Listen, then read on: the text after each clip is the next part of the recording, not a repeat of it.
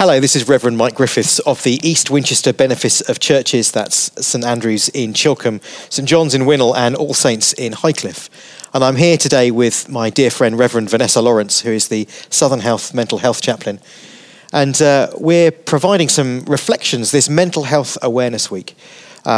This week that is focused around nature and our mental health in relation to the nature around us. And we've been thinking this week about what it means to be rooted, what it means to be living, and then today's reflection is about what it means to be growing.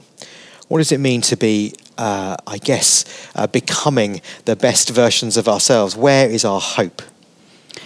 I think that's a really interesting point, isn't it? If we look at the seasons around us, I think these days we've become so detached from the seasons, the rhythm of the year, the rhythm of the day, and according to the natural world. We've become very detached from that. But actually, when we stop and look at the seasons that change around us, they can give us such insights into our own personalities and into who we are as people and into what's happening for us as human beings.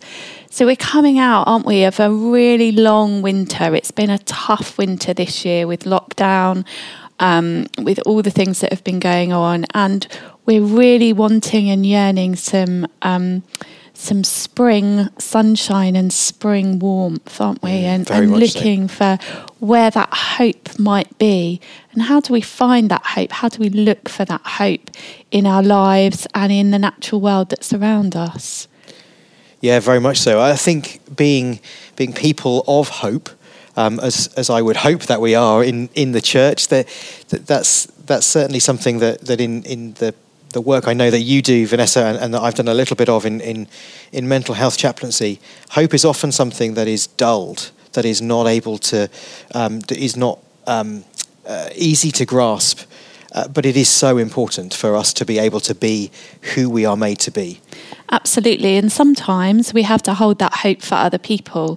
When their hope is lost, part of the role of chaplains is to hold that hope for people when their hope is lost.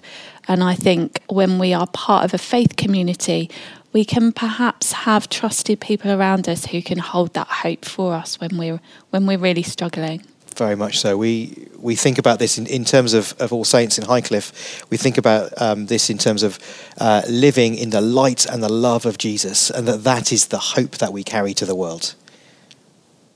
Thank you.